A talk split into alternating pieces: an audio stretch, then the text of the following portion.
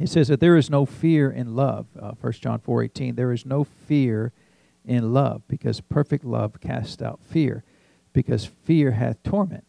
He that feareth is not made perfect in love. Uh, and that's really the, the purpose of fear is to torment us. Uh, and we know, of course, uh, for uh, uh, Second Timothy chapter one says that uh, he's not given us a spirit of fear. So fear is a spiritual thing; it comes from the realm of the spirit, but it attacks your mind. You remember we've been talking about the, the warfare of the mind on Sunday mornings. but there's no fear in love. So if you live in the perfect love of God, and you know that He loves you in a perfect way, then there's you're never afraid of things because if even if COVID comes to your doorstep, well, God loves me; He'll heal me from this disease. So there's no real fear of it. Amen. Uh, but the world is is driving fear into people's hearts, you know, and um, trying to do all these things about you know the masks and and then all of the social distancing and um, you know, the, I was asked uh, for for school, do I want a plexiglass shield? You know, when I'm teaching school, and I'm thinking, well, you know, it's only two feet wide. You know, the virus doesn't like just stop. You know, it just literally just go around it, right? I mean, air just goes around. It's it's, it's not really helping anything, right? Except it does muffle the sound a little bit. Um, but it's just things like that. That's because fears are rational. You can't say, well, you know, that doesn't really do anything because then they get mad at you, you know, and and I worked in the filtration business for many years, and I can tell you, you know, all the technical aspects about masks and um, why they really don't do anything. But you know, it's not a debate or an argument. You know, it just uh, it's a simple technical discussion. Not, it's not important for that right now, but uh, but you can't have rational discussions with people because fear is so irrational. Uh, and um, uh, we, there were people screaming in the parking lot last year sometime about social distancing. You know uh, stay away, you know, because, you know, the virus has got a tape measure and it measures six feet and then it refuses to be effective after six feet, right? Uh, well, that's not true at all, right? And so, uh, so there's just, there's so much fear in those things. So, oh, the thing that we want to do is, as the church is to not walk in fear. We can get the information. We can find out what, what the reasonable things we should do if we want to do them to uh, uh, minimize our exposure to, to the sickness. Uh, but we should never be motivated by fear, uh, and uh, because fear has torment, uh, and it'll torment your soul. It'll it'll attack your mind. It'll drive your body to do things that you know in a normal in a normal world you wouldn't do because but because you're tormented and driven by this fear. Um, and so he said, uh, fear is people that are in fear is are not made perfect in love. Uh, and so you you can't get to where you need to be with the Lord if you're driven by fear. Uh, and so it's just just something to be aware of uh, that we don't want to be motivated by fear. Uh, we don't want to operate by fear. We can get the information. Uh, and some people, you know, I know some people they they will not go to the doctor because they're afraid what they're going to find out. Uh, and I've always thought that was odd because the thing is there, whether you go to the doctor or not, right? And so uh, it's already there if it's there. Now, if it's not there, it's not there. I know that's kind of deep and, and uh, you know, a lot of revelation right there. But um, if it's not there, then it's not there. But if it is there, then the information shouldn't dr- drive you to be in fear because it's still there. Amen. And so if it be, if it is there and you find out that it's there, then you know you can deal with it. I mean, You can believe God for it, and and so um, uh, you know, you do whatever you you do whatever you need to do in your own life. Understand, because some people they just they they're so afraid to go to the doctor uh, that they won't go to the doctor. But um, just be careful in your life that that you don't just to make decisions based on what you're afraid of or what you might be afraid of. Always base decisions on the love of God. You know, well, if God loves me, that's just information, right? Uh, it's not bad news. It's not good news. It's just news. Uh, and so uh, is, is God love? Same, same verse there, same chapter there in verse 8 says, God is love. So he, it's not what he does, it's who he is. Amen. And does he love us, his people? He does love us, his people. Amen. Uh, and so, praise God. Uh, we can walk in love, and perfect love casts out fear. So, if you're a fearful person, get more involved in the love of God, and that'll drive, it casts it out, right? It'll drive out that fear out of your life. Uh, and because the more that you know God loves you, the less you're fearful about anything. Amen. Uh, and so, praise God. Well, let's stand to greet each other for just a minute, and then we'll get into praise and worship. For your presence, Father, that's among us. You said in your word, Father, at the time when you were on the earth, that the Spirit of God is with us, and He shall be in us. Father, He is now in us, but He is still with us. Father, He's among us. He's in our presence. He's in this building. We thank you, Father, that He also resides in us. Thank you, Father.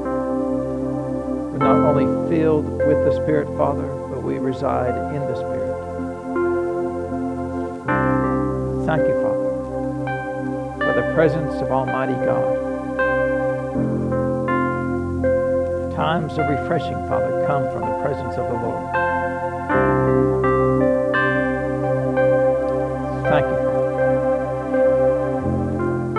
Father. We thank you that our spirits are refreshed, our minds are refreshed, our bodies are refreshed.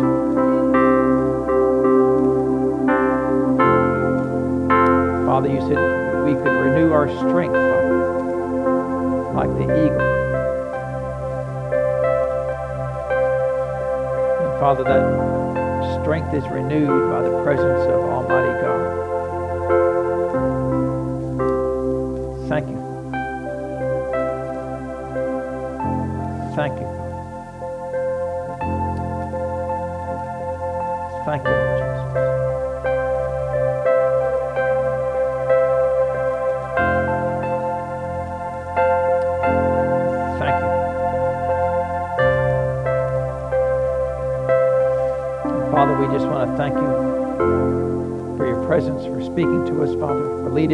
Guiding us in all truth. We thank you for the ministry of the Holy Ghost in our lives each and every day. And Father, we give you all praise and honor for these things. We thank you for them, Father, in Jesus' name. Amen. Praise God. Is the Lord good? He's good all the time. Amen. We thank him for his goodness and kindness and watching over us.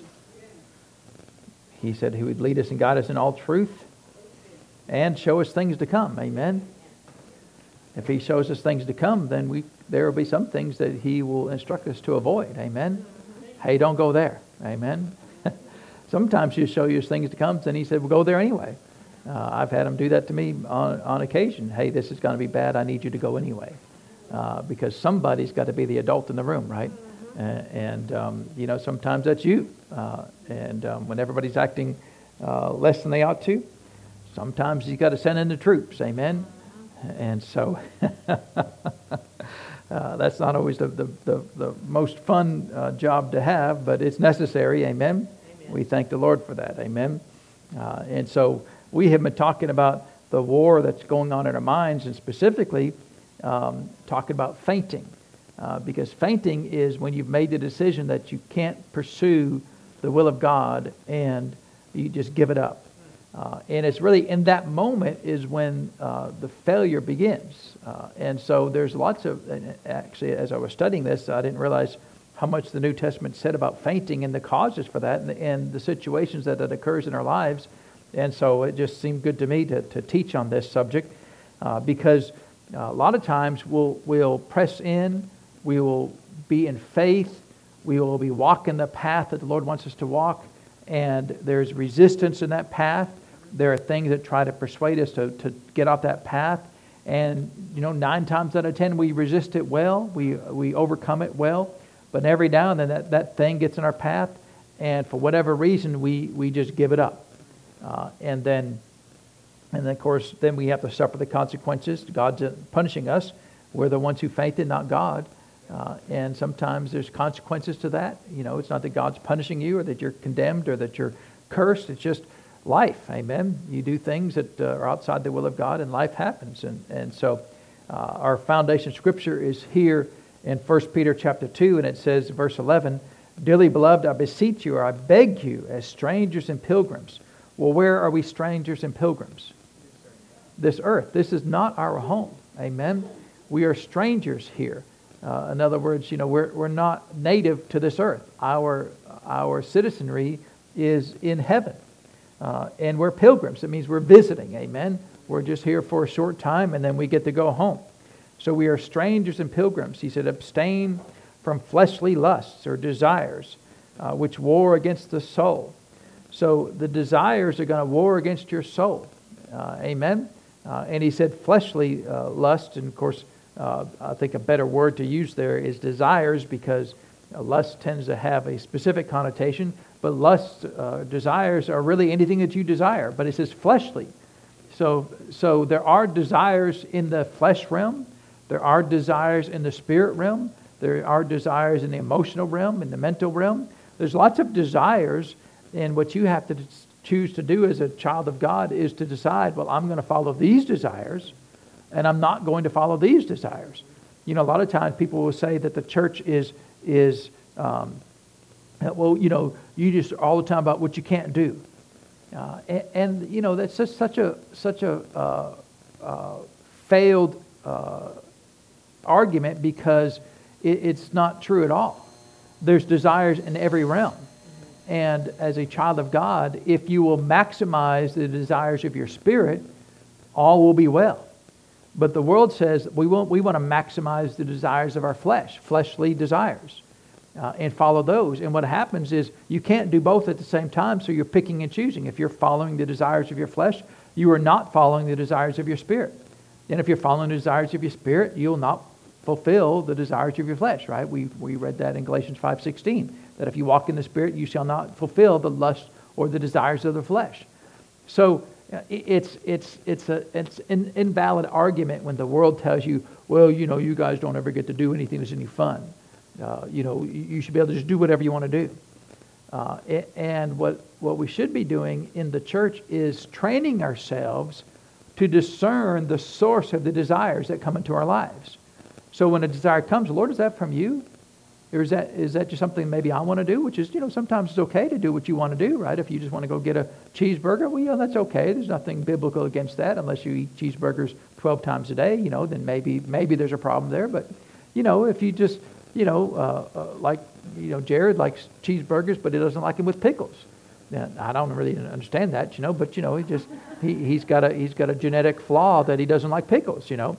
Uh, but that's his desire. Amen? And I've got a desire that I don't like broccoli, you know, or cooked broccoli. You know, I can eat raw broccoli, but cooked broccoli, you know, they're just, you know, uh, some people think that's wrong. And, and, and um, you know, one, one, of these days you'll figure out that I'm right and you'll go on. But, uh, and so, you know, there's just things like that, things that we, things that we just have personal tastes for, things that we just uh, like to do or like to, uh, uh, you know, some people like to hunt you know, I'm not a hunter. Some people like to watch sports. You know, I can watch sports on occasion. Not a, not a big draw for me, but sometimes I like to do that.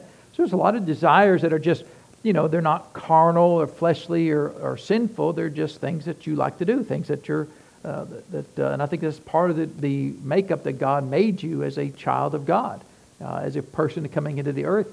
He made you to like certain things and just designed you to like those things. And because you know, I like technical things. I like, you know, I've always liked school, and you know, some people just hated school every day. You know, they didn't, they didn't like the tests and the homework, and you know, I, I, you know, for the most part, I liked all that stuff.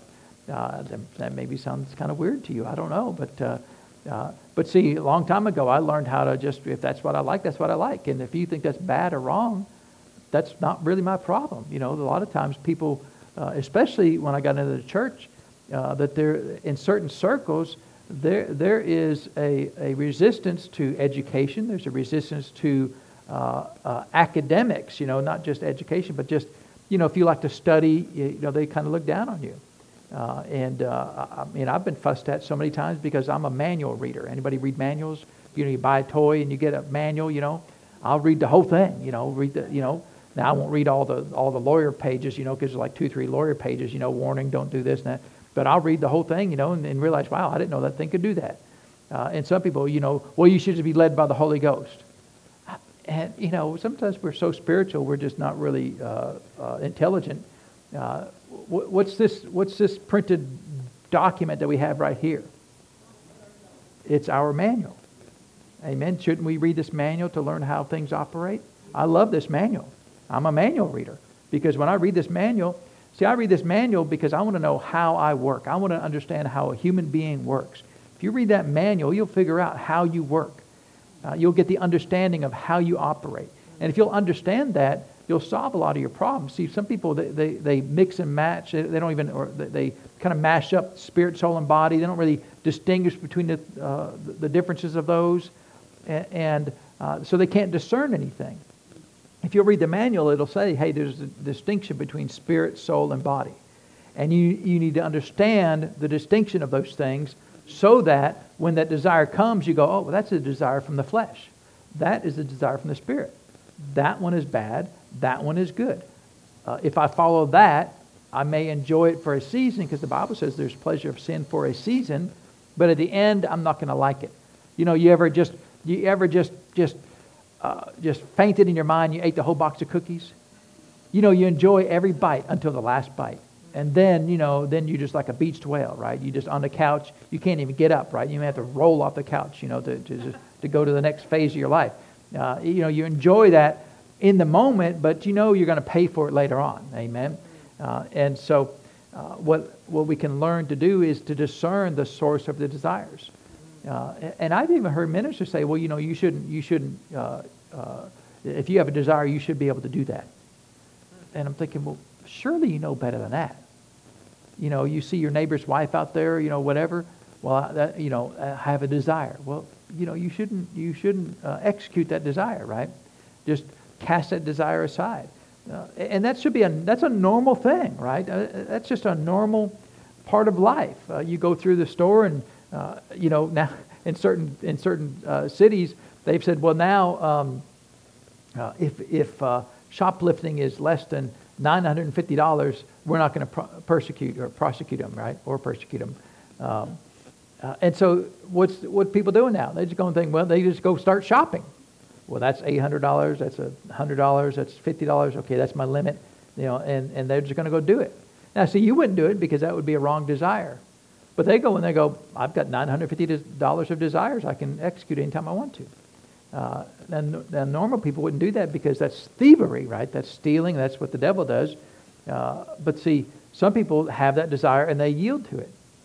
Now, you know, you may go to that same store and go, well, you know, I could get away with it, but, you know, I'm not going to do that.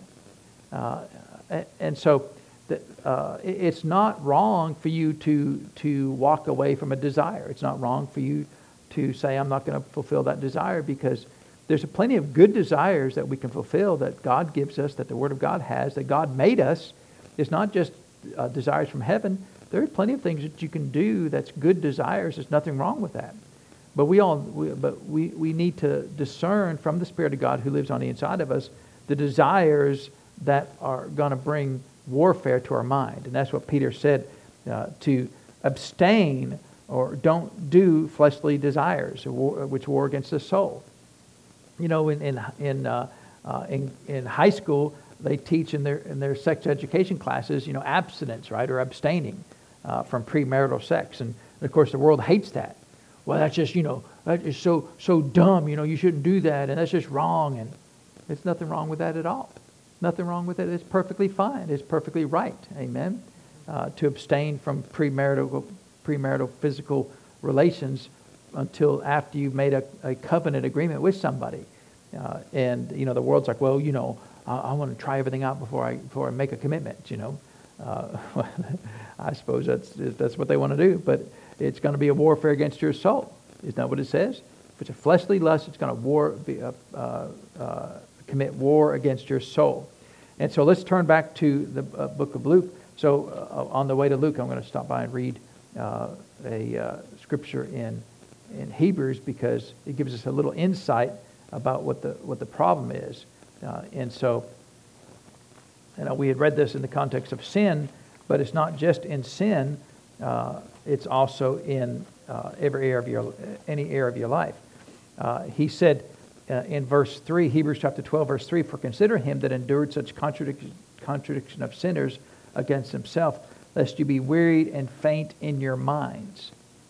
So where we faint because of the warfare, we faint in our minds. In other words, we faint, I'm just going to do it. I, am not going to resist anymore. I'm just going to yield to this desire. I'm going to do it.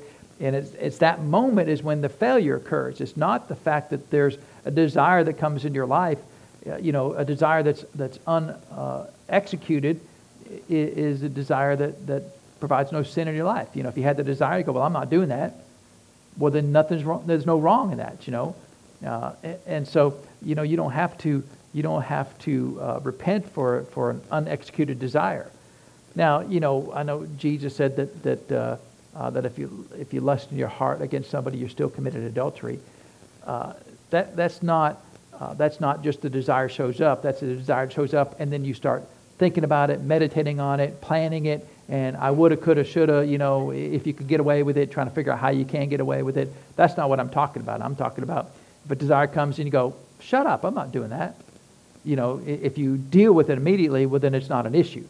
But if you don't deal with it immediately, and if you let it fester and you let it wander in your mind and let it you know, hang in, in your mind, and you start dwelling on that thing and thinking about that thing and planning about how, that, how to do that thing, uh, then you know that's when it's an issue, right? So any desire that's wrong, uh, you should deal with it quickly.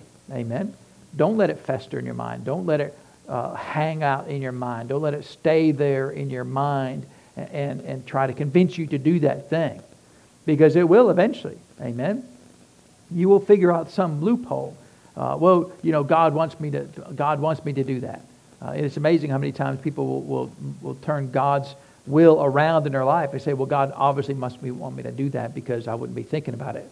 Uh, well, then there's, then there's no such thing as a fleshly desire, if that's true. But there, is, there are fleshly desires. And so uh, he, the book of Hebrews says if you'll faint in your mind, because that's really the warfare is against your soul, right? The warfare is against your mind, trying to get you to quit. Uh, and and, uh, and that's really fainting is, the essence of quitting in your mind. I just can't handle the pressure anymore. And, and that's people say that uh, they can't handle the pressure, but the pressure is only there because you won't deal with it. If you'll deal with it, there's no pressure. The pressure is there because your flesh wants to do it, and your spirit doesn't want to do it, and there's pressure that that that uh, starts building up until you make a decision. Your, your will will not make a decision until it makes a decision. That pressure will continue to grow because the spirit's not going to say no, say it's okay. You know, flesh is, is not going to say, well, you know, I changed my mind. I'm not going to do that. Your flesh still wants to do it. Your spirit still doesn't want to do it. And that pressure will, will increase until you make a decision. Uh, and that's really the failure that Christians get into is they will not deal with it uh, and they will allow that pressure to grow and grow and grow until they faint in their minds. Uh, and see, if we understand that, uh, if you'll notice that when a desire comes that's just wrong and you go, I'm not doing that, there's no pressure. You just, you just move on. You walk, you know, you forget about it the next day, the next hour, the next minute. Uh, it's not even a, a, deal. But when you dwell on it and think about it and meditate on it and, and plan and strategize and, and try to fi- figure out some loophole and some way to get away with it where nobody will know except for, you know, of course we always know the Lord knows, but, you know, we're okay with him knowing as long as nobody on the earth knows. And, uh, and so uh, that's what then you'll faint in your mind. You will faint when, when you allow that pressure to get so big and you refuse to deal with it. Then you just you, you just you just take the default uh, answer and you just you just go with your flesh. Uh, and you know if you would learn to just go with your spirit man, because the spirit man generally is not nearly as loud as your flesh. It's a still small voice. It's a knowledge and a knowing that hey that's the right path to go. You just walk that path. Okay, then I'll I'll do that. But the flesh is loud and bra- bra- brash and, and, and, obnoxious and, and vocal and, uh, and uh, un- unruly until you, until you learn and train yourself to not listen to it. Uh, and so, uh, so uh, let's turn over to the book of Luke now. Did you make it over there already? Surely you're there by now, right? Uh, Luke chapter 18. So there are other areas, though, that we'll faint, not just in sin. Amen. Sin's a big one. Sin's a, sin's a, significant issue in the church. Uh, and, uh, you know, what happens a lot of times is once we faint, then we justify it. Well, it's just, that's just who I am. That's just, I, am just that kind of person. You know, I, I have certain needs. That's just, that's just what I've got to do. Uh, and we, we will then suppress our spirit man, and that's what the Bible calls searing your conscience when you see your conscience, you, it's the conscience is the voice of the Spirit, uh, and it desires to speak to you, desires to lead you, uh, and to bring revelation to your mind and to your will to let you know the things that you should do. But when you sear it, it, it uh, it's still speaking, but you no longer have the ability to hear it as clearly as you should.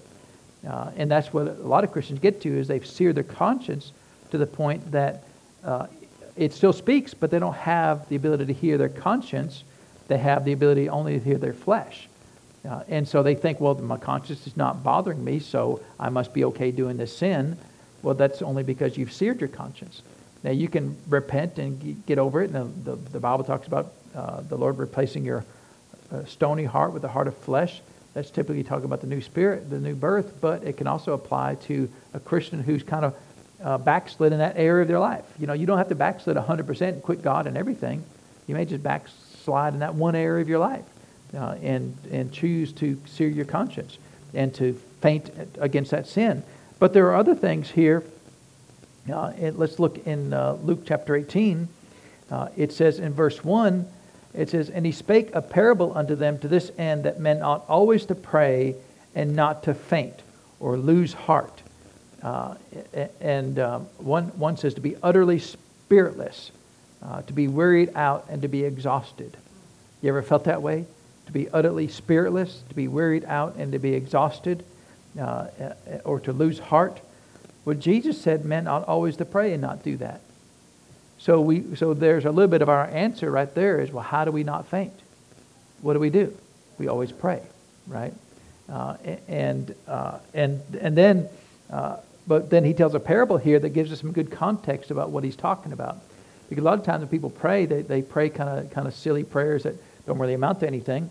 Uh, it says here in verse 2, saying, so this parable that he's going to teach us here is directly related to why you should always pray and not faint. So now, when you pray, what's the goal of praying? It's to obtain whatever you're praying for, right? I mean, if you're praying for somebody's healing, then that's the goal, right? If you're praying for your for revelation for you about what to do in your life, to know the will of God, well, that's the goal, right? If you're praying for a new job, well, that's the goal. If you're praying for a new car, well, that's the goal, right? There's there's a goal and intent in praying, amen. Uh, praying should be done uh, with a specific uh, intent, with a specific goal in mind. Not just, well, Lord, just do whatever you want to do. Well, what's that even mean, right? Well, Brother Hagin was praying one time about, uh, Lord, uh, bless so and so. And the Lord said, I'm trying to, I've been trying to bless him all along. You know, that's not, that's already his will. That's what he's been trying to do. So he needs more help from us because our prayers are what allows the Lord to operate in the earth. Uh, he will not operate in the earth unless people pray. Uh, you know that, don't you, right? He, when he said, uh, all authority has been given to me in heaven and earth, now go into all the world and preach the gospel. He assigned the operation of the earth to the church. Uh, and if we're not praying and, and opening up the door for the authority of the Lord to come into the earth, he's constricting in what he can do. It's our job to go and say, well, Lord, you need to do this, and Lord, you need to do that. We're not bossing him around. He said, I've given you the authority. You just let me know what I need to do, and I'll be glad to, to back it up. Uh, and that's the, that's the setup right now. He's in heaven. We're on the earth. We're here seeing everything, doing everything on the earth, and it's our job to pray. And all the way back to uh, Charles, Charles Wesley, uh, or John Wesley, he was praying, and, and, and he says, uh, John Wesley said, It seems that God is limited uh, on the earth, that he will only do uh, on the earth what men pray for. Uh, and then E.W. Kenyon picked that up, you know, hundreds of years later, and he said the same thing that it seems that God is limited uh, by a man's prayers, that he can only do uh, on the earth uh, what men pray for. And then he added the, the phrase, why this is so, we don't know. Uh, and then, of course, then Brother Hagin picked it up and he, and he heard that question, why this is so, we don't know. Uh, and, and he said, and this is a great, this is what a person of faith says, well, if it's so, we ought to know. If it's so that God is limited to a man's prayers, we ought to know why. We ought to know why, because that's the understanding, right? That's we need to have understanding. That's part of the value of reading a manual is to find out, well, why is that? Why is God limited to a man's prayers? Why is God limited by a man's prayers? Why, why, why isn't God just fixing everything right now? Why isn't he getting rid of the, the epidemics and the pandemics and the social unrest and the economic unrest? And why isn't he, why isn't he doing these things? People say he's in control, but if he was in control, you know, if, if God was really in control and you were the boss of God, you would fire him. You'd be like, but you're not doing anything. Yeah, but I'm in control. You know, you go tell somebody to go clean up that room over there, and you come back and the room's still a, a disaster. Well, what did you do? Well, I'm in control. Yeah, but what have you done? Well, I haven't done nothing, but I'm in control. Hmm. well, well, you're fired because I wanted you to get it done. Well, you know, you know that, that's that's a big job, but but I'm, I'm in charge though, right? Uh, uh, God is doing a terrible job if He's really in charge, uh, but He's not in charge. He's in charge of men's lives where they allow Him to be. But how many men allow the Lord to be in charge? No. So why is that so? Well, it goes. Uh, I mean, that's not really the topic of our of our discussion today. But it, it's basically the essence of it is because the authority in the earth is the church. And we are the ones who are supposed to be going out implementing God's will in the earth. He backs us, but uh, it's us should be executing His will in the earth, praying for the sick, praying for the lost, you know, advancing the, the kingdom of heaven throughout all the earth. We are the ones who are doing that. And so He's not going to just, He told us, didn't He told us to do that? Go into all the world to preach the gospel? Well, you know, is He going to go over to heaven go, you know, they ain't, they ain't preaching enough, so just send the angels down? Is He going to override his what He said already? He's not going to say, well, you know, sorry, you're not doing your job. I'm going to go to plan B. He already, he already set it up that way. He already set up for the church to be the authority in the earth. So that's why God is limited by the prayers of men because we're supposed to be going out and saying, well, this, the, the kingdom of heaven needs to go into this area and do this thing and heal these people and, and, and, and raise the dead or, or get people saved. Uh, and then we go in and we pray, and then God's Spirit and power comes in behind us and executes what we prayed for. Uh, uh, uh, Charles Finney, uh, it, was, Charles Finney, right? Um, that the, the, the great evangelist, right? Was it Finney? Was it, his last name was Finney? What was his first name? Was it Charles? It was Charles Finney. Okay, I was thinking it was Charles, but uh, was, we talked about uh, Charles Wesley, so maybe every name, everybody's name John Wesley and Charles Wesley. Maybe everybody's name Charles. I don't know. But anyway, Charles Finney, he would go into a, a city. Uh, he would plan on having an evangelistic meeting there, but he would go into the city a week before. Uh, and he had, a, he had, a, he had a, a, fellow by the name of Daniel Nash. They called him Father Nash. Uh, and, and they knew how to pray. They would go into a city uh, uh, seven days before the, the meeting would start, and they would just pray and intercede for that city and spend time in prayer for that city. And, and then, uh, and then Charles Finney would come in, and, and they would shut the whole city down.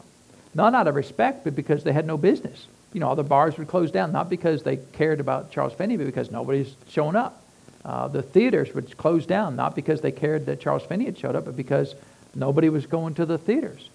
So uh, everybody was going to these services, but it was because that they were doing their job of executing the authority in the earth to allow the Lord to do his job. Amen. So the Lord it was limited by the prayers of Charles Finney and, and uh, Daniel Nash, uh, and would come in and provide the power uh, behind their preaching.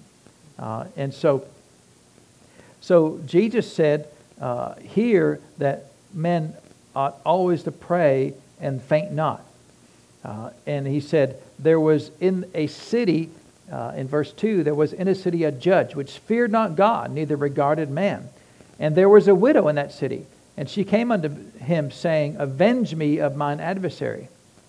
Uh, and he would not for a while.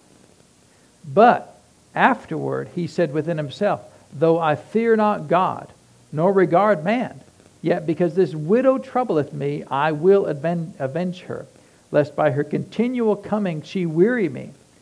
So the Lord doesn't want us to, to weary, but he wants us to wear down the enemy, right? And, and that's part of the context of this, but uh, that's not the, the overall plan of this particular uh, parable. And the Lord said, Hear what the unjust judge said. And well, what did he say? He said, I will avenge her, lest by her continual coming she weary me. Hear what the unjust judge said. And shall not God avenge his own elect, which cry day and night unto him, though he bear long with them? I tell you, he will avenge them speedily. Nevertheless, when the Son of Man comes, shall he find faith on the earth? So, uh, this started out with Jesus saying men ought always to pray and not to faint. Well, what's the context of, of us fainting here? Us fainting is when we're praying for something uh, and uh, we're waiting on that prayer to be answered uh, and we're in faith and hope every day until we just faint in our minds and go, I guess God decided not to answer that prayer. And what did we do? We fainted, didn't we? He said, Men ought always to pray and faint not. But sometimes when we're waiting on the, on the answer to our prayers, have you ever fainted? You ever started in prayer? Well, I'm going to pray every day for this thing until it comes to pass. It doesn't matter how long it, it takes, I'm going to pray for this thing. And, and after three days, they go, oh, this is taking forever, right? And you just faint in your mind. You quit praying about it.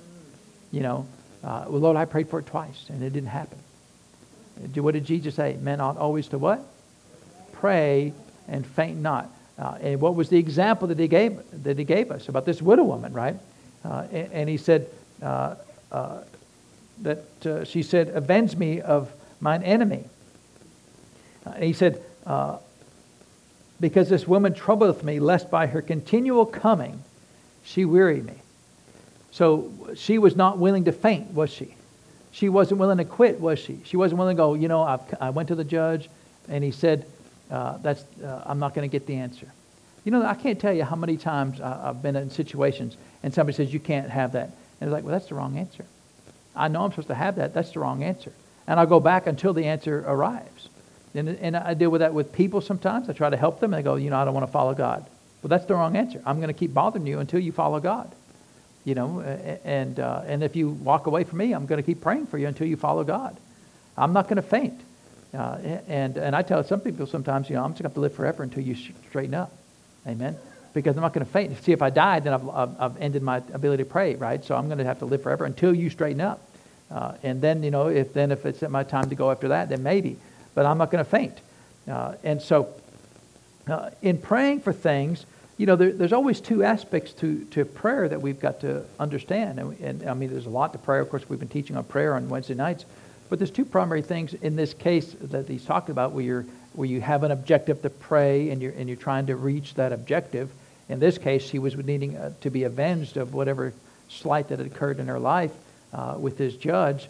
So she's trying to get this judge to move on her behalf. So that's her goal, for the judge to move on her behalf, right? And, and to judge uh, uh uh, and give her the, the judgment that she desires. Uh, and so the first time she went, she didn't get the right answer. Uh, and, and, so did she quit? She didn't quit. What'd she do? She went back the next day. Until, and she kept going back every day until she got the answer that, that she knew she needed. So, so the two aspects of, of the will of God in prayer that you need to understand is the thing that you're doing or asking for is the will of God, right? And, and hopefully we are praying the will of God. And, you know, most of the time it's pretty easy to know what the will of God is. Does it line up with the Word of God? Does it violate any principles of the Word of God? If it doesn't, well, then you're, you, generally speaking, you're okay. Amen? Now, you could do some things, you know, that, that might be on the, in the gray area, and you might need some assistance to know if that's the will of God. But for the most part, the church knows when they're praying whether it's the will of God or not. Uh, so that's, that's the first part of it is, is it God's will that you get that thing? But the second part is what's the timing on God's part? Uh, and, and, so that's really the, that's really the variable. That's the only variable that we have in prayer is is it uh, the time for God to answer that prayer? Sometimes people think that there's two variables. God, if it's your will, let me have this thing, and whenever you want to have it, then, then that's when you'll have it. So they don't even know if it's God's will, so they're just praying but uh, that's not how we pray. Amen? And we're, we're not going to go through everything on, about this because we've talked about this topic many times. But turn over to 1 John chapter 5.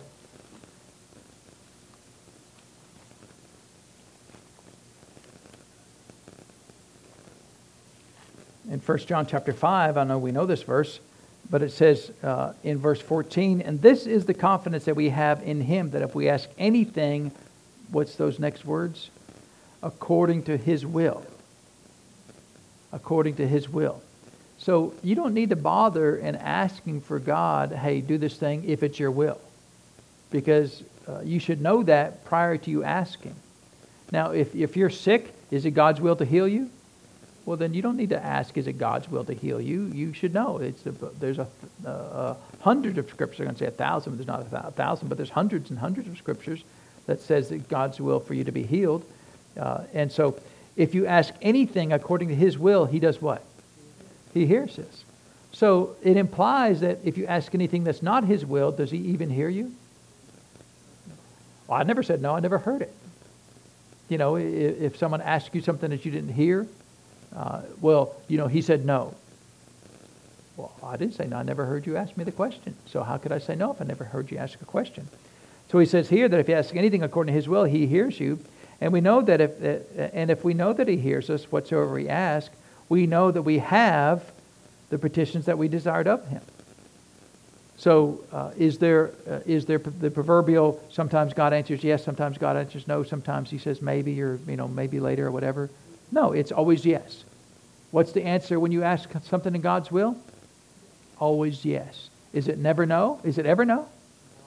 If it's never no, that's too negative. So it's uh, it's it, that's it, it is never no, but we're not. That's too confusing, right? It, it, it's it's uh, it's it's never no, right? That's still that's still right, right? Yeah, that's not right. So it's never no. So it's always yes. So uh, so then we can be like the woman there in Luke 18, and, go uh, lest I be wearied. I'm going to give her her the things that she asks. Now God's not going to get wearied uh, about things, but there have been times when when people ask for things uh, and it wasn't right, and he still yielded to it. Uh, we, do we know one of the best examples in the Old Testament? King of, king of Israel, right? They kept asking for a king. And the Lord's like, I'm your king. You don't need a king. I'm your king. Well, we want a king. And finally, what did he do? He came a king, right? So you can even even get things that you know you ought not get. So I'd encourage you find out what the will of God is first, amen, uh, before you go ask for things. Uh, and so uh, but as far as how we're supposed to operate, if we're, if we're praying in the will of God, then uh, the answer is always yes.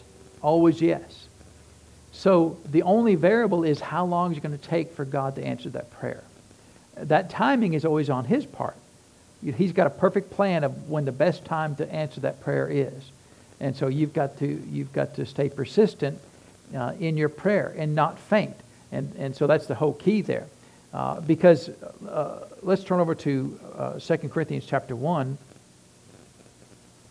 Because this verse is, uh, I think it's a great verse. We know this, we know this verse well.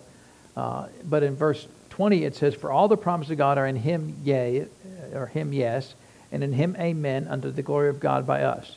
Do y'all like that amen song we sang this morning? Amen means so be it, right? Uh, and so I, I, I asked Chris, I said, oh, isn't there a song that they sing that's got the word amen in it? She said, yeah. I said, what's the name of it? She said, it's amen. Uh, and so, um, so there you go. But all the promises of God are in him, yes. So if you find any promise of God and you ask the question, does this promise belong to me? What's the answer? The answer is always yes, right? Every promise of God is yes. There are not some promises that are no. Well, for you, you know, I'm not, I can't do that for you. But that's not what the Bible says. The Bible says every promise to God in him, yes, and him, amen. But the, the end of it is the key part is unto the glory of God by what? By us. So, so who gets glory when we receive answers to our prayer? God does, right? Unto the glory of God by us. When we receive the end of the promise, the blessing of the promise in our lives, God gets the glory. Look what God has done in my life. That's how God gets glory. But a lot of times people, well, God's getting glory in my sickness, or God's getting glory in my disease, or God's getting glory in my calamity. That's not how God gets glory. God gets glory when he shows how big he is, how good he is, how wonderful he is by answering our prayers. God's not getting glory by death and destruction out there. That's the glory of the devil. Uh, the devil gets glory by, by bringing death and destruction to people's lives. So so Jesus said, uh, and you know, this particular verse uh, back in Luke 18 1, uh, that men ought always to pray and, and, not to faint or lose heart. This, is, this verse has just been going over and over and over in my heart for the last several months. Just, I, I don't know what it, Uh, you know, sometimes the verses just, just become really important in your life in, in times and seasons. And this verse that men ought always to pray and not to faint. Uh, because so many times we will pray for something for a season or a time, and then we'll just quit. Well, I, I guess God's not going to answer my prayer. And it could have been the very next day that he was planning on it. And if we'd stayed in faith one more day, we would have got it. One more day, you, you, you would have gotten it. Um, and so uh, don't quit. Don't quit your praying. Don't quit if you, if you know in your heart that it's God's desire for you to have that. Uh, and somebody's told you no a thousand times uh, then what do you do? You keep praying. Amen? You don't faint. Uh, but the key is number one, is it God's will? And you don't determine, uh, you don't say dumb things like, oh, I guess it wasn't God's will that I got it because I went and they told me no. Uh, and, I, uh, people have said something uh, to me plenty of times, and I look at them and say, that's the wrong answer. Uh, that's not the answer I came to get. I came to get a yes. I didn't come, I, I didn't come to get a no. That's the wrong answer. Uh, and so then, then I'll go back and continue to pray. Because once I know it's the will of God, I'm not going to dog in a bone. I'm not going to give it up until I receive the end of that faith. Amen. Uh, and and so uh, notice it says in verse four, and he would not for a while. So there is time. Sometimes it's not always that every prayer you pray has got to take 20 years to to arrive. Amen. But in this case, whatever the prayer that she was needing here, uh, she was needing to be avenged of whatever the situation against her, her adversary. Uh, but he said for a while that he would not. Now, the Lord said, hear what the unjust judge said. And, and I think it's a little unusual that God would use an unjust judge uh, to show how he operates. But he was showing it that if he's unjust and he still yielded to the woman to, to give her the things she claimed, how much better will he do? Because is he unjust? No, he's very just God, isn't he? So if even the unjust judge will yield to somebody who's persistent and faints not, how much more will the Lord yield to us if we stay persistent and we faint not? That's really the, the, uh, uh, the comparison that he's making there to us, or making there for us. So you know, I just wanted to encourage you uh, about those two things. Number one, uh, is it the will of God for you to have that thing? And number two, what's the timing of God for you to have that thing? Uh, and, and those are really two key things because if you get past step one and determining the will of God, then you stay with it until, you, until the, the end of it. Amen. Uh, and you know there, were, there was a time. Uh, there, you know there are some things that you've got to stay with it in prayer. Uh, that you've got to stay persistent uh, all the way to the end. Uh, and in dealing with, you know, there many years ago, I was dealing with a lot of mental torment, mental anguish, and, and some conflict with some people and you know I didn't know how to resolve it. I didn't know how to fix it, and I, you know I did everything that I knew to do, which is you know talk to the people and and try to get them to, you know. Uh, stop being mad at me and you know well how can we resolve this right? And, uh, and of course sometimes there's spirits that get involved with those things. You know if you're dealing with people that are yielding to evil spirits you, you can't rationalize with them. You can't negotiate with them. It's like negotiating with terrorists. You know you can't negotiate with terrorists uh, and so you, you, there are other ways to resolve it, but, but you know, I, I try to be a likable fella, try to be a, a nice person, and, and, and uh, you know, these are church people I'm dealing with, you know, so you think you ought to be able to come to, to consensus to, hey, let's all walk in love. Uh, but, you know, that's not always the case. You ever notice that people, even in the church, sometimes can be obstinate and stubborn and, and, uh, and unkind. And know, that's not, that, that's a rare, I mean, it, it, I, I think most people in church are pretty good people. But on occasion, you get dealing with people like that. And, I was just uh, really under some pressure about it, just uh, to the point that it was just consuming my life. Uh, and finally, the Lord gave me the answer. He said, Go back to the Word of God. Uh, and that's all He told me. So sometimes he'll, he'll spell it out, you know, do this, this, and that. But for me, He said, You go back to the Word of God. Go back to the Word. Because he said that because from the time that I was in high school, you know, I got born again when I was 15 years old, and I started reading the Word of God when I was 15, and and I knew just uh, you know I, I had never read the Bible, didn't know anything about the Bible, but I knew inherently that in these pages are all the answers to my life. Uh, and, and so I set about seeking answers for my life, to find the answers that I need to be uh, a, a, a stable person because you know, you grow up a pack of wolves, you know, you kind of get, you know, things get kind of out of whack, you know, and you think about, you know, I used to go to, when I was in sixth grade, you know, that was when I was 12 years old, you know, during my crime spree when I was 12 years old, I'd go and steal like a pack of bubble gum and, and thought, well, you know, so my thinking was, well, if I get away with it, that's their fault. See, because that's how you justify thievery, right? If I get away with it, then it's their fault, right? Because they should have caught me, they didn't catch me, so it's entirely their fault that I'm stealing this, right? Does that make sense? That's really dumb, right? Uh, but you know, you've got to get that mind renewed because that's just wrong. Stealing is wrong whether they get away with it or not. Amen. Despite what they say about $950, about uh, we're not going to pers- prosecute you there.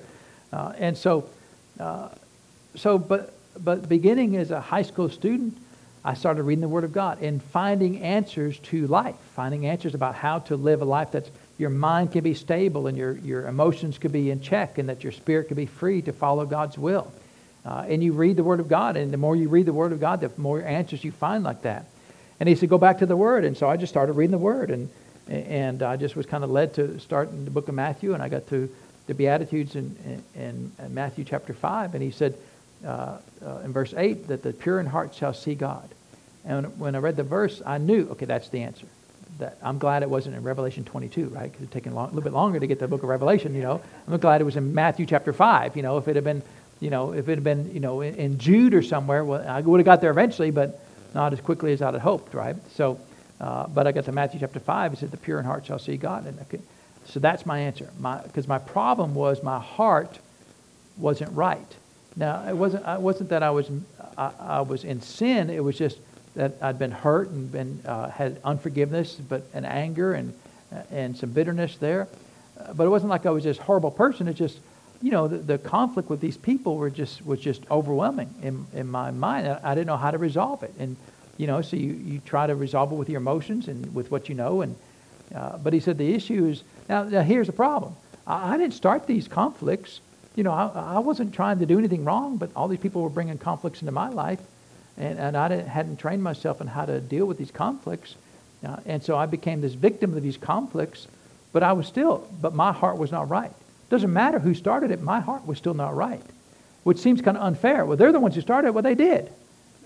But still, my heart was wrong. You know, you can not be the one who initiates sin and still get wrong. Amen? You hold unforgiveness in your heart. Doesn't matter who started it, you're still wrong. Uh, doesn't, you know, it doesn't matter because unforgiveness is still wrong. Uh, bitterness is still wrong. Anger is still wrong.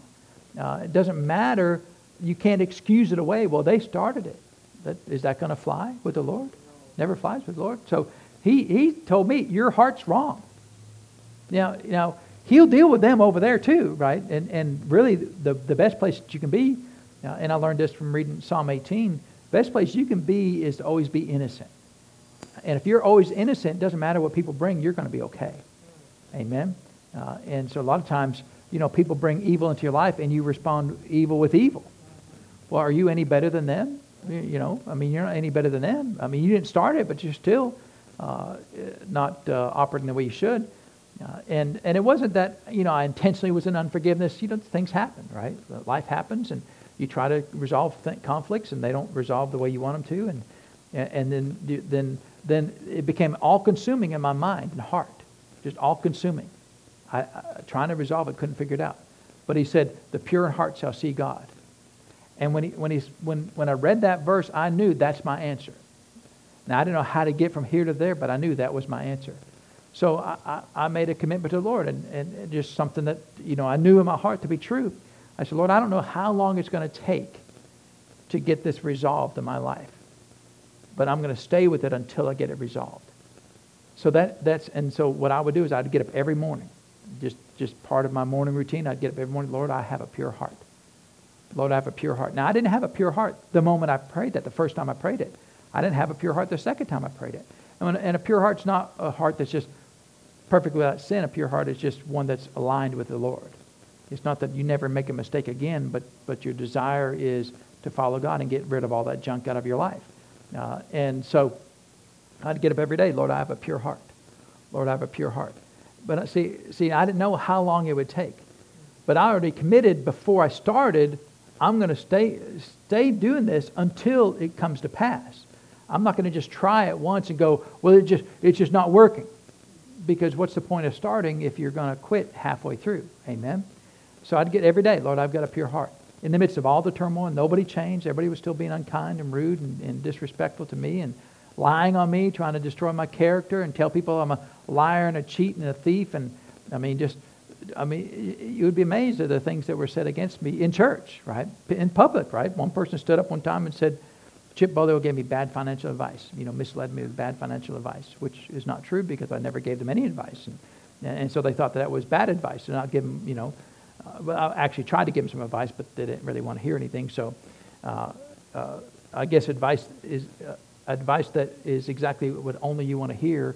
How is that any advice at all? You already knew that, right? Uh, and so Uh, but anyway, uh, every day, Lord, I've got a pure heart. Every day. Uh, and now, this took months. I did this for months. Uh, but about six months in, you know, sometimes these things get resolved. And, uh, but I remember waking up one morning, and, and usually during that season of my life, when I'd wake up, my entire thought life was completely flooded with those thoughts. You know, why are they doing this? You know, when are they going to stop? It's so unfair. I hadn't done anything. You know, my goal is just to be a good fella and mind my own business and not stir up anything. Why, why do they keep, why me? Uh, every day, you know, and over and over again, Lord, how do I resolve it? How do I fix it? You know, I thought it was done, but they came back again, did some more things, you know, and uh, uh, over and over every day. Uh, and, but one day I woke up after about six months, and I just woke up and just go, wow, looks like a good day. Uh, and all those thoughts got resolved to taken care of. Now, they didn't change. The people that were doing those things didn't change a lick. They were still the exact same people, exact same, saying the exact same things, doing the exact same things. But my, my heart, once I got to that state where it's a pure heart between me and the Lord, once He and I were good, then, uh, then it just kept on growing in my life where they could say whatever they wanted to say and be like, whatever. You know, say unkind things, still accuse me of things, be like, I'm good. Uh, but I only got there because of Luke 18, that men ought always to pray and faint not. See, I didn't know how long it was going to take. Why did it take six months? Why didn't it take five months? Why didn't it take three weeks? I don't know. But sometimes there are some things you have to stick with until the very end, until you get the end of your faith. Uh, and see, if you're not willing to do that, then don't even start because you don't know the timing of God. And why, why did it take that long to resolve that? You know, I don't know. Does, and to me, it doesn't matter because uh, when I started out on that journey, I, Lord, this is going to work. Uh, because he, he directed me there. He said, Your answer is in the Word of God. Your answer is in Matthew 5 8. That's your answer. So he didn't, he didn't put a timeline on that answer, but he said, That's your answer. Well, then that's my answer. Then that's my answer. And there are things the Lord's spoken to me, spoken to Chris, he, uh, Bible verses. This is your answer. And we've not seen them come to pass, but it doesn't matter. We're going to get them. Amen. Uh, and so, because we're going to always to pray and faint not. We're not going to quit. Amen. And, so you should make that same commitment whenever you start to pray for something. Lord, I'm going to pray this until I receive the answer. I'm not going to try it and see if it works. You've already fainted. That's not to say those words, I'm going to try and see if it works. You've already quit. So don't even bother. It's a waste of time. No, you say, Lord, I'm going to do this until the end, until, uh, until uh, you're at least as good as the unjust judge. Surely you're better than the unjust judge. But the Lord said, I'm at least as good as the unjust judge. But is he actually better than him? He is. He will answer our prayers. Amen. Uh, and if an unjust judge will answer, answer the prayers of a woman, surely the Lord will answer our prayers. Amen. So uh, let's always pray. And don't ever faint. Don't ever get uh, utterly spiritless, be wearied out, exhausted, and, and uh, the last one there, what, what did he say there? Um, to lose heart. That's the last one I want to read. read. Don't lose heart. Amen. And you will see the answer to your prayers, and all will be well. And then the Lord will get the glory for it. Amen. Uh, so let's pray and thank the Lord for his word today. So, Father, we thank you that we have the capacity to pray, Father. And Lord, we choose as an act of our will to pray and faint not, to pray until the end, Father to pray until we receive the answers to our prayers and our petitions and our requests. We will see it, Father, and you will get all the glory for it. Father, we will always pray and faint not. We will not lose heart, not become spiritless, Father, not be wearied. Uh, and Father, we will not be exhausted in our prayers. We will pray uh, until we receive the ends of our prayer. And Father, all will be well. And, and you, Father, will obtain glory by us receiving the promises of, the Word of God. And so we thank you for those things, Father. We give you the praise and the honor for it, Lord, in Jesus' name. Amen. Well, praise God. Is the Lord good? He's good. You know, He's good to answer our prayers, isn't He? Amen. So, uh, and look, if you fainted yesterday because of a prayer uh, and you quit doing it, uh, just move on. Amen. You can't change it. Uh, if you need to, pick it back up uh, and pray again, right? Sometimes there's things that, that you can pick up, right? Sometimes the, the bus has left the station, it's too late, but, uh, but there are plenty of things that we probably have, have laid aside and stopped praying. that uh, if we go back and ask the Lord, uh, yeah, He's still waiting on you to, to finish the praying, you know. Um, pick it back up, amen, and don't faint. And so uh, let's get ready to receive this morning's tithes and offerings and appreciate y'all's faithfulness in giving, amen. Um, and uh, I think we had mentioned that uh, uh, we were wanting to do some up, updates here in the sanctuary. You know, we've updated basically everything else in the building except for the sanctuary, which is where we spend the most time at, but it's also the, kind of the most complicated, right? Because you got stuff, right? And so, uh, so we've, we've been talking to the, uh, uh, the contractor about doing that. And uh, we've got some folks who are going to help us do some design work. And we want to make it look really nice and, and um, uh, I mean, we could just leave it the way it is if, if we're not going to make it look really nice, right? Because it doesn't look terrible, but, um, but we just want to let you know about that. And, and as we get more information about some designs or, or stuff, we'll let you know see, see that. And we don't even know what the budget is for it yet. We've got to find out. Uh, you know, we're not going to have like gold plated, you know, anything here. That's that's for the temple in Jerusalem, right? Uh, and so we'll, we'll have other things besides gold plated walls and ceilings, you know. Uh, and so, uh, because we're gold, amen. So we don't need to make to put gold on the walls. So come ahead, Mr. Jared, receive the offering. And don't forget, in the back uh, in the kitchen, there's uh, some vegetables uh, let's see, oh, tomatoes are fruit, so there's fruits and vegetables, right? Uh, and um, help yourself to those uh, things there. And don't forget the, the yard sale is Saturday, but if you've got things that you want to bring, you know, let us know. Of course, we're going to be here during regular church times, but let us know, and, and we can help you get it unloaded and, and bring some nice stuff that people can use and be a blessing to them. and um, it's really just an outreach to the community, and, and um, uh, it'll help a lot of people there too. Uh, and it's always good to give, amen. It never hurts to give, it's always good to give. So be blessed, have a wonderful weekend, Lord. Don't forget Healing School at 3 o'clock, and you're dismissed.